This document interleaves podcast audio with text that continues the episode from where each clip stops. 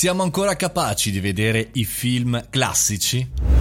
Buongiorno e benvenuti al caffettino, sono Mario Moroni ed oggi parliamo di film, di cinema, di serie, di tutto quello che è storico. Perché se ci pensate un po', eh, la televisione in genere, quella popolare degli anni 80, 90 e forse qualche cosa degli anni 2000, ci metteva davanti all'occasione di rivedere forzatamente dei film storici o dei film anche vecchi. Perché? Perché chiaramente la programmazione era quella, era limitata, i canali erano limitati e quindi continuare a produrre nuove serie, nuovi film, eccetera, eccetera, era costoso e per cui si riutilizzavano spesso i contenuti. Invece ad oggi siamo, eh, fra obbligati a cercare sul nostro Netflix, sul nostro account Amazon Prime Video, l'ultima uscita. E ormai anche un po' stortiamo il naso se non è uscita l'ultima serie, se non è uscito l'ultimo film, se c'è qualche cosa di non nuovo che abbiamo già visto tutto e questo è accaduto veramente nella fase lockdown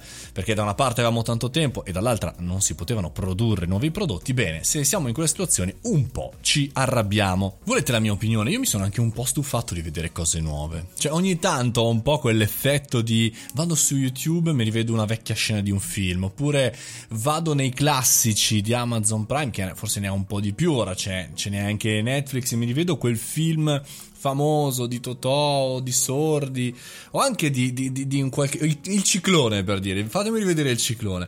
Perché? Perché effettivamente non siamo più, secondo me, capaci di rivedere cose che abbiamo già visto. Vogliamo sempre una novità che però.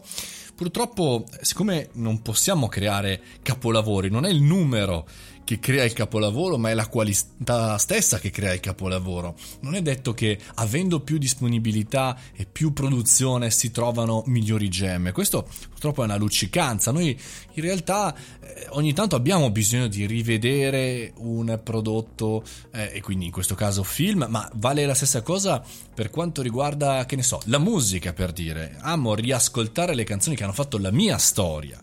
Perché e probabilmente è così anche per i contenuti che produciamo, eh, il mio piccolo caffettino, per le dirette o per le live, cioè per i contenuti che diamo ai nostri clienti e alla nostra community.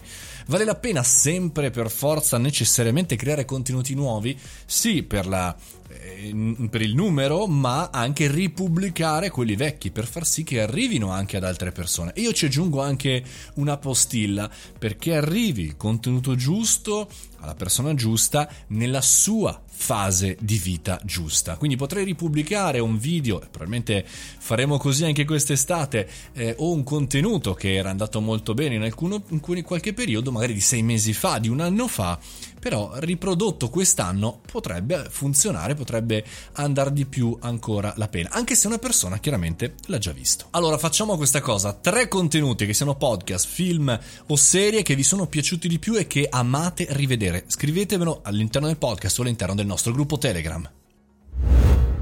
E con questo concludiamo anche il caffettino di oggi, ci risentiamo domani www.mariomoroni.it oppure anche entrate nel canale Telegram Mario Moroni canale e da lì entrate nel gruppo e parlate con me e con tutta la community. Noi ci sentiamo domani, fate bravi, mangiate le verdure.